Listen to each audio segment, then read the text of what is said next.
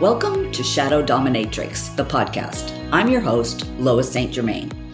On this show, you can expect to learn all about what makes you tick as we use human design, shadow work, and step into the taboo Dom sub world to answer the inner call to become a turned on, unfuckwithable woman of wealth and personal power, to become a shadow dominatrix. I promise you, it will be liberating, spicy, and certainly kinky. But one thing it will never be, and that's vanilla. Welcome, my darling listeners, to a tantalizing journey into the depths of desire and empowerment. I am your unapologetically provocative guide, Mistress Shadow, the enigmatic alter ego of Lois St. Germain. Today, we descend into the intoxicating dance of codependency and co creation, specifically in the realms of money and business. We're not here to whisper sweet nothings, but to unravel the intricate dynamics that bind us. Brace yourselves for personal tales, psychological enchantments, and a wicked twist that will leave you craving more. Can we truly embrace our shadows while we point our fingers outward? The answer may surprise you. If you've chosen to explore these forbidden desires of self discovery, then tighten your corsets, clasp those cuffs, and prepare for a journey like no other. Stay with me, for we're about to descend into the shadows where pleasure and empowerment entwine. I want to begin with talking about definitions and differences between codependency and co creation. Codependency is often defined as a way of behaving in relationships where you persistently prioritize someone else over yourself and you assess your mood based on how they behave. I define it as, as any time that you are pointing a finger at someone or something while making them or it responsible for your thoughts, feelings, or actions. You might also see the correlation um, where we talk about taking emotional responsibility. That, to me, is what codependency is all about. Co creation, on the other hand, is to create something jointly. So, codependence is a dynamic where individuals overly rely on others for their emotional well being, self worth, and validation. In a codependent relationship, one person often takes on the role of caretaker or rescuer, while the other may assume the role of victim or dependent. This dynamic can be unhealthy as it can lead to an imbalance of power, a lack of personal boundaries, and a sense of entanglement where individuals lose sight of their own needs and identity.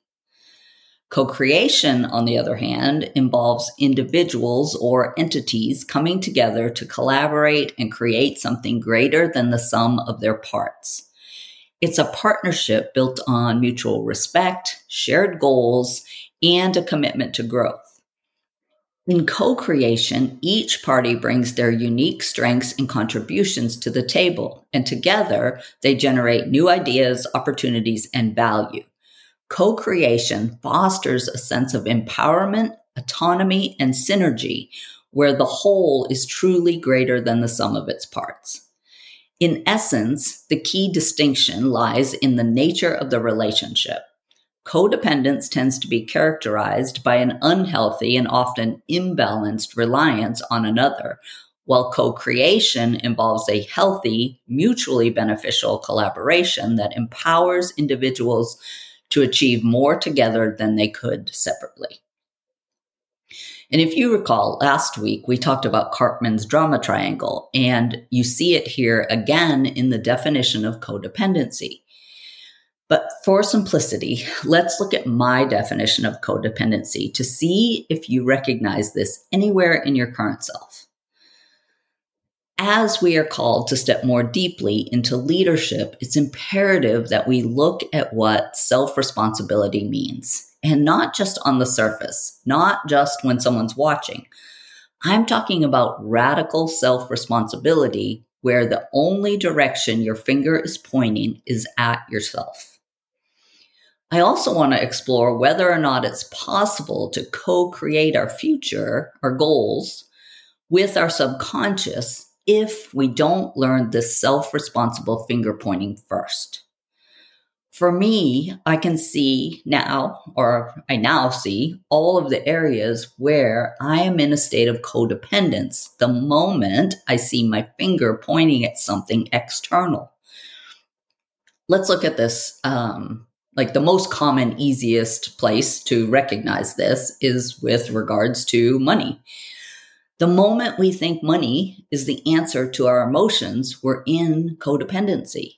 I've done this, and to be quite honest, I still catch myself doing it at times. In my corporate climb, I continuously believed that the next rung on the ladder would make me feel worthy. The next raise would be the one that finally allowed me to get my head above water and breathe. None of them ever did. They couldn't. They don't have that ability. In business, my thoughts were like, I only need three clients, three more clients, and then my business will support me.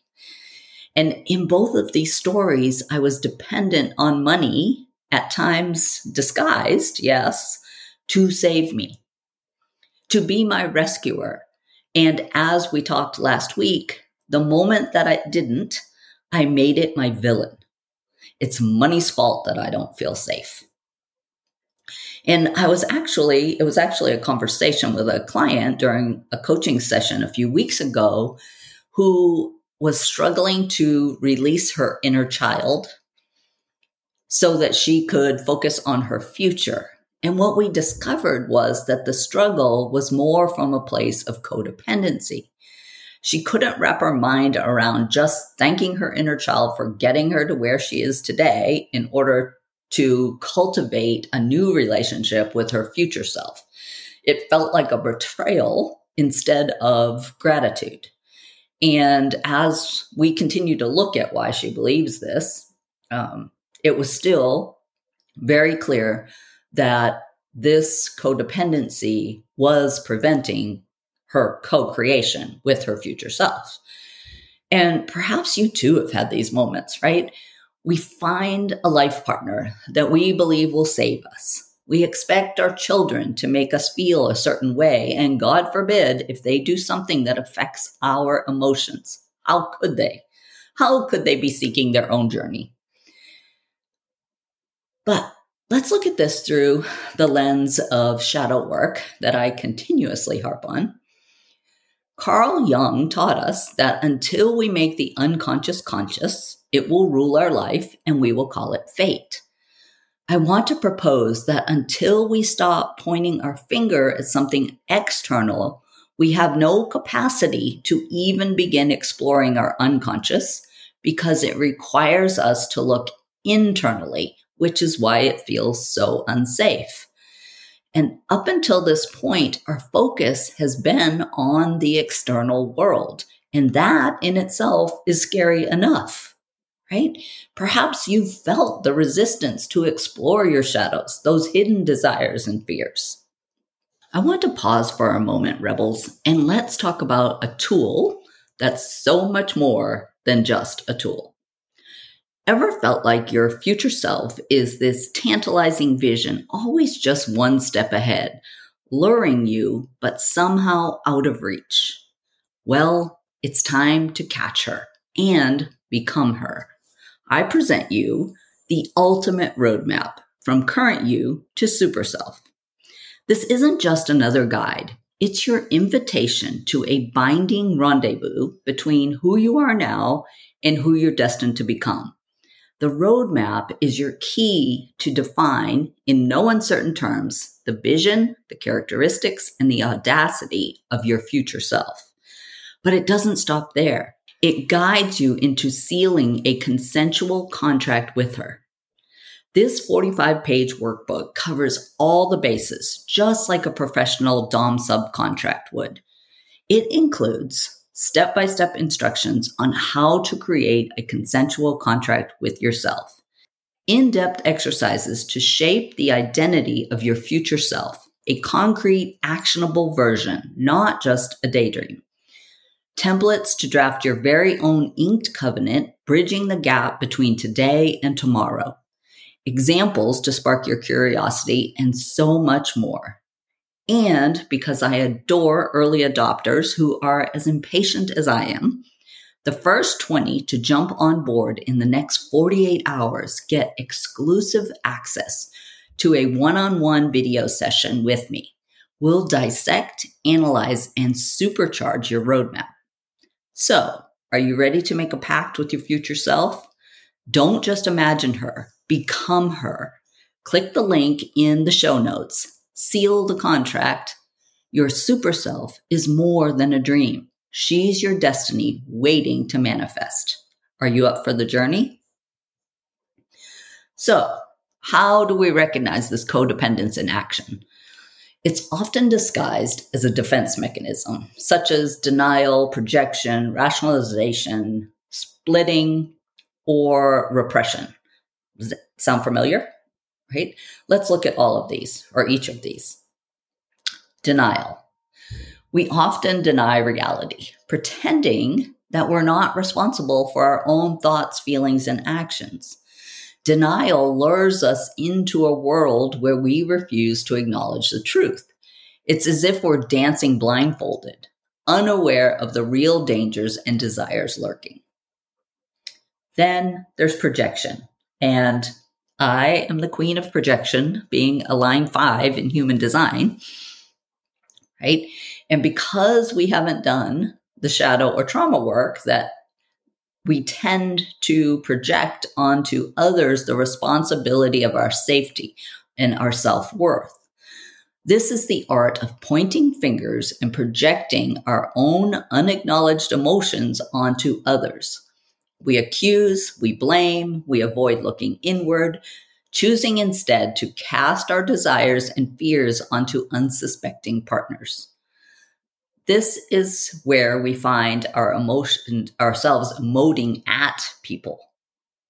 You see it clearly in others when you inadvertently trigger someone and they overreact to the situation.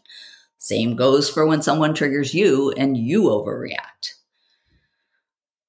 Then we have rationalization. Everyone loves a good excuse. Well, if Joey had just done his part, I could have done mine.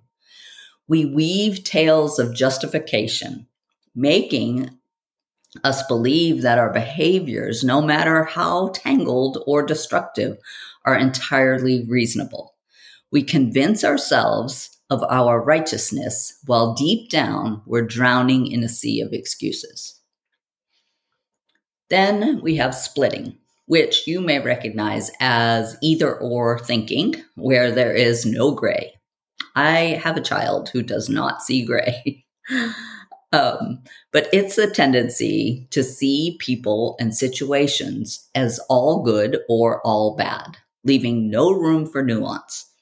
In this world, our perception becomes distorted and we're trapped in a black and white reality where anything outside of this threatens our safety. Then, lastly, I believe, is repression, which is the total avoidance of emotion. We stuff it all down so that no one can see it, not even ourselves. This seductress encourages us to lock away our true desires hide our authentic selves, and pretend that all is well. We tuck away our shadows, but they lurk beneath the surface, yearning for release. Now, these mechanisms are the siren that keeps us ensnared in the web of codependency. They protect us from the discomfort of self reflection but in doing so, they deny us the pleasure of personal growth and empowerment. Can you recognize any of these defense mechanisms in your own behavior or in those around you? Right? Denial, pro- projection, rationalization. Anyone? I believe that this is a great place to start recognizing our codependence and begin turning that finger around towards ourselves. Because until we do, we cannot even begin to do shadow work or recognize our childhood trauma responses. And I came to this realization and this point as I pondered why people don't run toward shadow work. What are they really afraid of?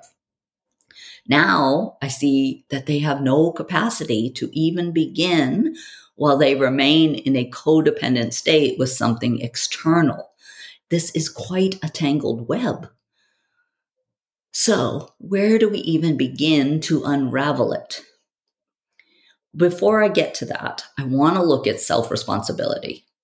Let's delve into a crucial aspect of our journey the balance between acknowledging personal responsibility and understanding external factors in the realm of codependency. In codependency, it's not uncommon to grapple with the question of where our personal responsibility ends and the influence of uh, external circumstances begins. Can we indeed embrace our desires and choices while recognizing the impact of external forces. Imagine a scale before you. On one side, we have personal responsibility, our ability to own our own um, desires, choices, and actions. It's about taking charge of our lives and decisions. On the other side, we find external factors, the external circumstances, influences, and situations that shape our lives. It's the acknowledgement that we don't exist in isolation and that outside forces can have a profound impact. The secret here is not an either or choice, but a balance, much like a well choreographed dance. Personal responsibility encourages us to take control and be mass be the masters of our fate, while understanding external factors reminds us of our place in the larger context. To put it simply, personal responsibility is about taking ownership, like holding a whip in your hand.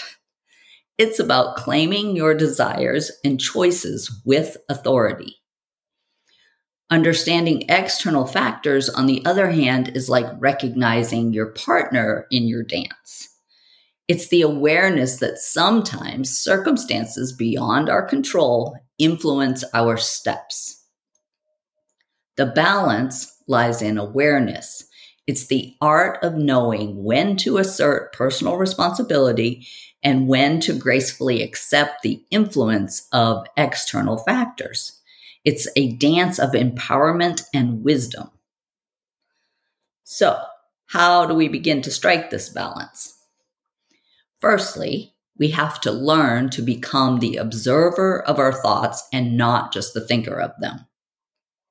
I use several methods with of this with my clients, including some of Byron Katie's work and a process where we write down our circumstance, the thought we're having about it, the feeling that the thought evokes, the actions inspired by that feeling, including inaction, and the result this entire process creates.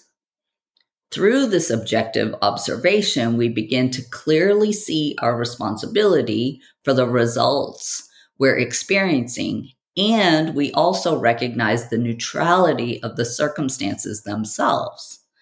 Now, this can be done on your own, but it must be done in writing. This process does not work when it's left inside of our heads. And trust me, I try all the time to do it in my head, and I think I'm doing a great job, yet I don't make progress because we can't think and observe from the same place. Just as Einstein st- said, a problem cannot be solved from the same level it was created. You must get your thoughts out of your head and onto paper or onto your tablet in order to observe them because we struggle to remove the positive and negative connotation of a circumstance while it is still in our brain. Now, I could give you a list of things to do in order to find the balance that we discussed, but fr- quite frankly, this process I just outlined is probably the most powerful place to begin. It was something that I learned at the very beginning, and I still, years later, do it to this day when I'm trying to understand why I'm doing something, why I'm not taking responsibility for something, why these results that I'm having keep showing up, like what could have created them that's that five step process of circumstance, thought, feeling, action, and result are my go to tool for looking at this. If you want to take this work a little deeper or a lot deeper, feel free to message me or you can read any of Byron Katie's work. She goes through this process um, beautifully in everything I've read from her. So now that you've begun to see your responsibility in creating your results, you can shift your codependence to co creation. You can also begin to look at your shadows and trauma responses as part of you, a part necessary to complete the whole picture.